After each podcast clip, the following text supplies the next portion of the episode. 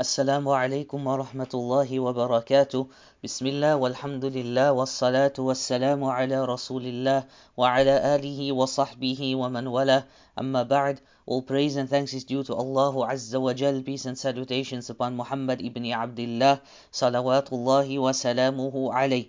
Peace and salutations upon his family, upon his friends, and upon all those who try to emulate him until the end of time.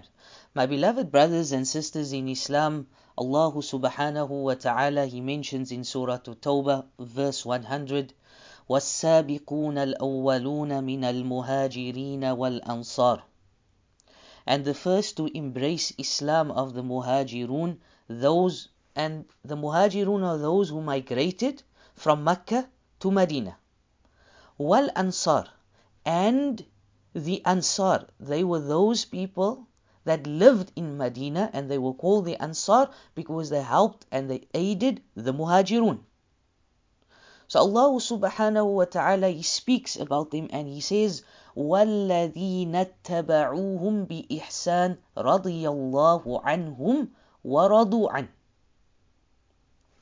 and also those who follow them exactly in faith رضي الله عنهم ورضوا عنه that Allah is pleased with them as they are well pleased with him وأعد لهم جنات تجري من تحتها الأنهار He has prepared for them gardens under which rivers flow, يعني paradise. خالدين فيها أبدا To dwell therein forever. ذلك الفوز العظيم And that is the great success. That is success. My beloved brothers and sisters in Islam, Allah subhanahu wa ta'ala, He speaks in this verse and many other verses in the book of Allah subhanahu wa ta'ala al-Quran about the companions of Muhammad sallallahu alayhi wasallam. And the first point that one needs to look at what is a definition of the companion? Who is a companion of Muhammad sallallahu alayhi wasallam? So many of the ulama they say that a companion is defined as من لقي النبي صلى الله عليه وسلم مؤمنا ومات على الإسلام that a companion is someone that met Muhammad sallallahu alayhi wasallam as a believer and he passed away as a believer.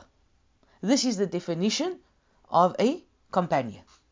So the companions, my beloved brothers and sisters in Islam, they were those that Muhammad, peace be upon him, that he praised in many ahadith as well. Some of them were those that were granted Jannah. Some of them were granted martyrdom. And some of them sacrificed everything for the deen of Allah subhanahu wa ta'ala. And this is why Allah subhanahu wa ta'ala mentions about them and He speaks about them. And He says, in Surah Al-Hashr that again speaking about the Ansar that they would prefer themselves over others or afwan they would prefer others over themselves also Allah subhanahu wa ta'ala he speaks about them and he says that Muhammadur Rasulullah, that Muhammad is the messenger of Allah, وَالَّذِينَ مَعَهُ أَشِدَّاهُ عَلَى الْكُفَّارِ Muhammad is the messenger of Allah and those with him. رُحَمَاءُ بَيْنَهُمْ That they showed mercy amongst themselves. They had mercy amongst themselves. وَأَشِدَّاهُ عَلَى الْكُفَّارِ and they were severe against the kuffar. This was just some of the qualities of the companions of Muhammad sallallahu alaihi wasallam. The Prophet peace be upon him he mentioned the importance of the companions on the authority of Abu Sa'id al-Khudri radiyallahu an. He said that Muhammad, peace be upon him, said, Do not insult my companions. If one of you were to spend the likes of Mount Uhud in gold, it would not reach a small portion of theirs or even half of that. My beloved brothers and sisters in Islam, this hadith is muttafaqun alayh. It is found in Sahih al-Bukhari and Sahih al-Muslim. The Prophet, peace be upon him, is informing us do not insult, do not revile, do not curse the companions of mine. Do not speak ill of the companions.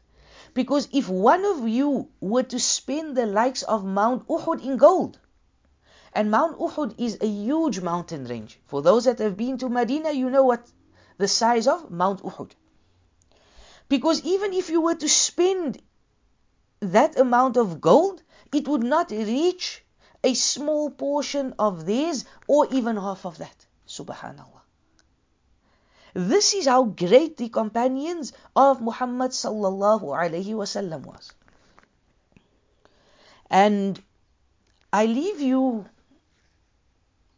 with a statement that I will be paraphrasing that some of the ulama, the earliest scholars of this ummah, they've explained to us that the link between us as an ummah and or with the Quran, with the Sunnah of Muhammad sallallahu alaihi wasallam, is through the companions.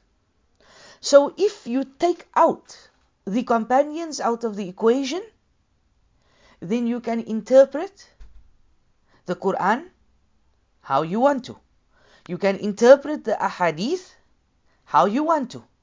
And this is why the focus or certain people's focuses is on insulting and trying to remove the companions of Muhammad sallallahu alaihi wasallam. And this is why Allah subhanahu wa ta'ala has made us Ahlu Sunnah wal Jama'ah. He has chosen for us to be of the party of the Sunnah, to be of the party of Allah subhanahu wa ta'ala, Hizbullah, to be of the party of Muhammad sallallahu alayhi wasallam. And this is why it is encouraged that we read the life stories of the likes of Abu Bakr, of Umar, of Uthman, of Ali, of Aisha, of Fatima, of all the companions. May Allah subhanahu wa ta'ala be pleased with all of them. We ask Allah subhanahu wa ta'ala to guide and protect us. We ask Allah subhanahu wa ta'ala to forgive our shortcomings. Subhanak Allahumma wa bihamdik ashadu an la ilaha illa wa astaghfiruka wa atubu ilayk. Assalamu alaikum